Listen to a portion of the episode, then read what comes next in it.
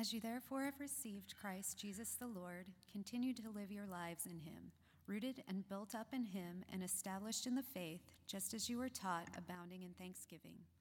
See to it that no one takes you captive through philosophy and empty deceit, according to human tradition, according to the elemental spirits of the universe, and not according to Christ. For in him the whole fullness of deity dwells bodily, and you have come to fullness in him, who is the head of every ruler and authority.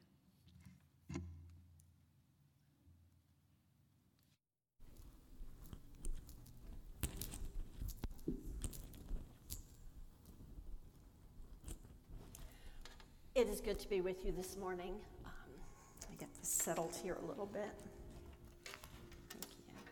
I hear a little feedback. Are you all okay? All right, great. Um, well, I've come to believe in my life that um,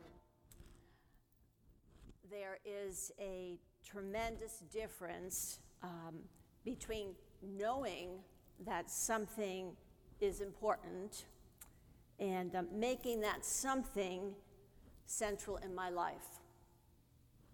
Now, for example, I know that it is really, really important to eat healthy. And you have all these articles that you read that, you know, you have to eat all these good things for your life. Well, I, I cannot for the life of me really like salad. And many times I do eat really, really healthy until I go to the grocery store and there is that bag of sweet chili Dorito chips. They speak to me.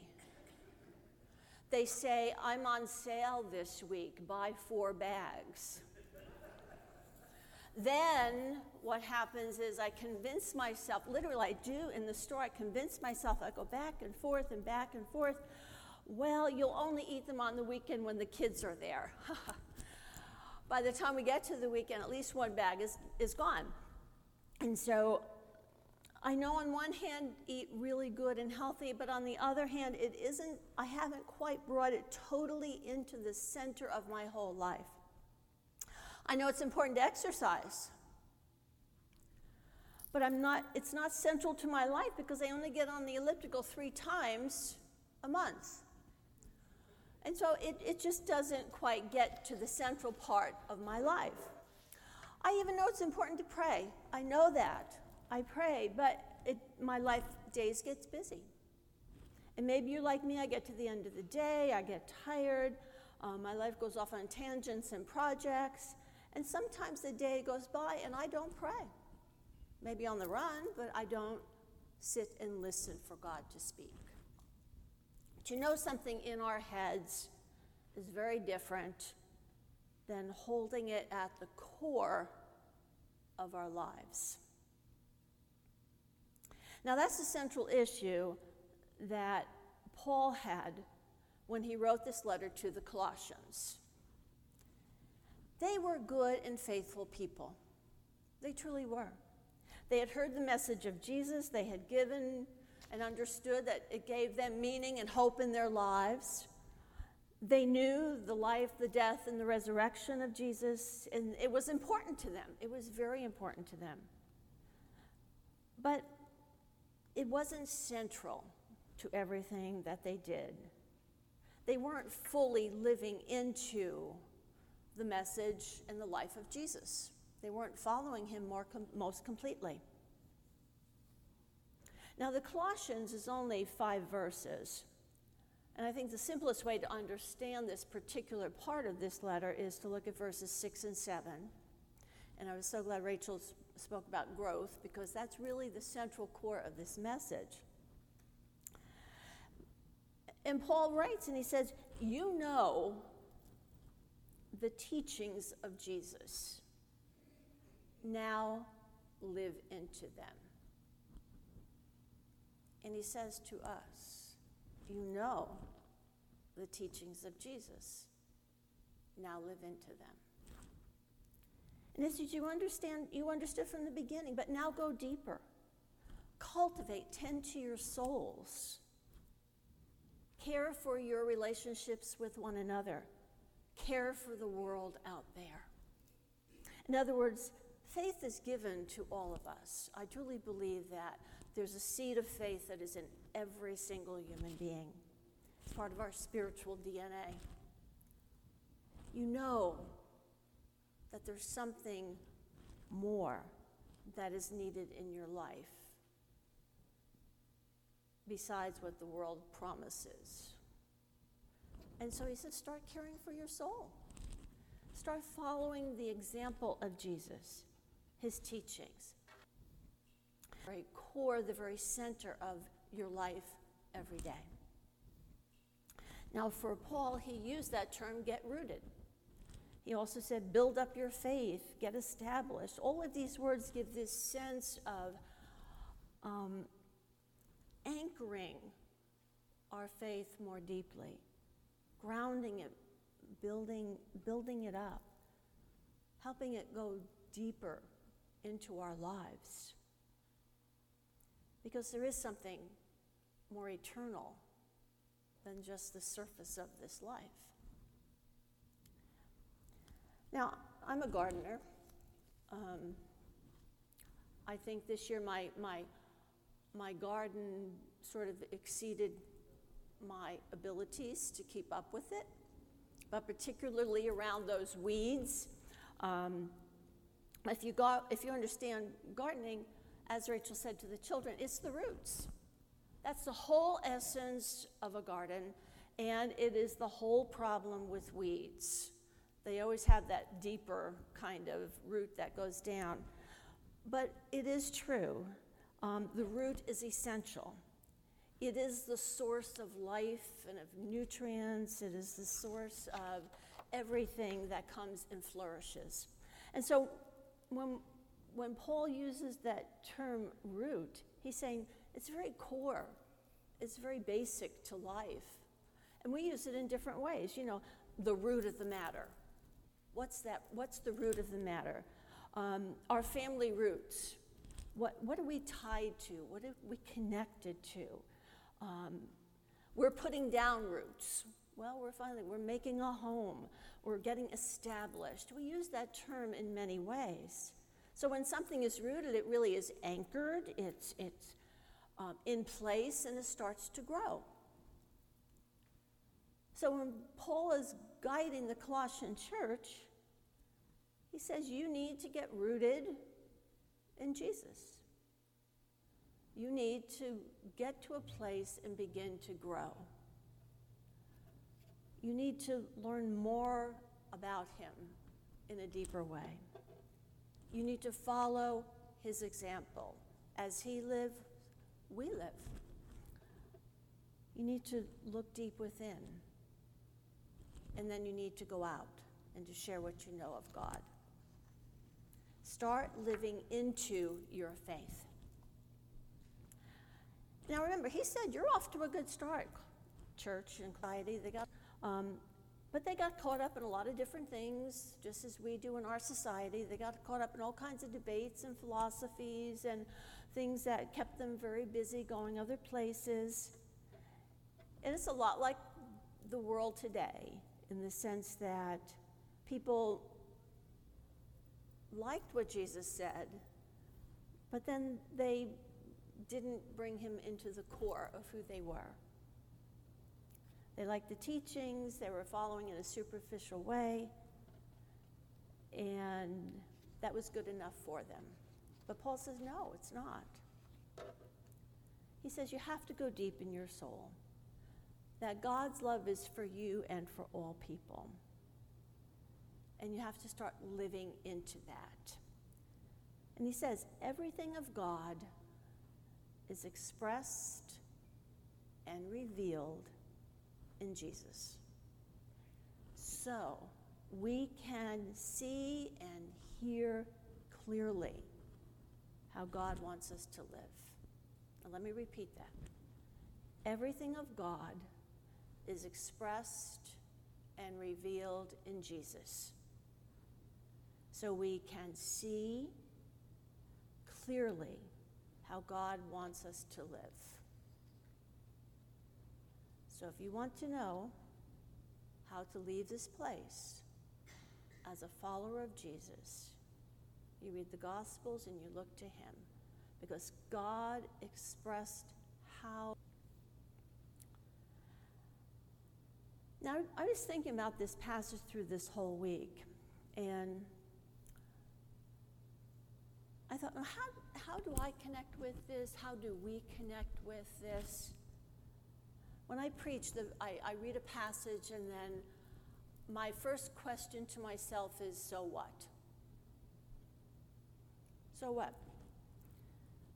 So, what is your takeaway? What is, what could you possibly think about in this coming week about your faith? What difference could this passage make in your life? And I realize that the Colossians church is very similar to the church of today. Because I believe that the church has lost its understanding of how to live into the faith. I believe we've lost our understanding of how to live into our faith.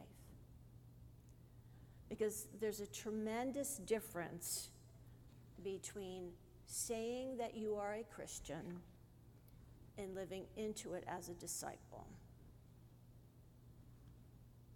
And we're people who pridefully say, you know, I'm a Christian, and yet you haven't a clue as to what that means and how to live following the life of Christ. Do you know how many times the word Christian is used in the New Testament? Anybody want to guess? The word Christian used in the New Testament. Anyone? Take a quick guess. Anybody? Shout out numbers. Ten. Okay. Anybody else? Any other guesses? How many times is the word Christian used in the New Testament? Any guess? Zero. Okay, Zero. Ten. Another one? Okay. The word Christian is used three times in the New Testament. Three. How many times is the word disciple used in the New Testament? Anybody want to guess? A hundred. Okay. Any? I'm sorry. I said hundreds. Hundreds? Okay. Go ahead. Anyone else? How many times is the word disciple used in the New Testament? Anybody else? Okay, 269 times. Okay. The word Christian is used three. Disciple is used 269 times. And the three times the word Christian is used, it is referring to one who is a disciple. You know, disciples in the time of Jesus and even now, they followed their teacher around. They lived everything they did around that person. They lived into the example of the teacher, the rabbi. They studied. Their job as a disciple was to observe what the teacher did, then to do what the teacher did, to seek what the teacher wanted them to do. And it is much easier to say, I'm a Christian, than it is to be a disciple. Which is why I think in our culture we say, I'm a Christian. And we feel good. But it is not the same as a disciple.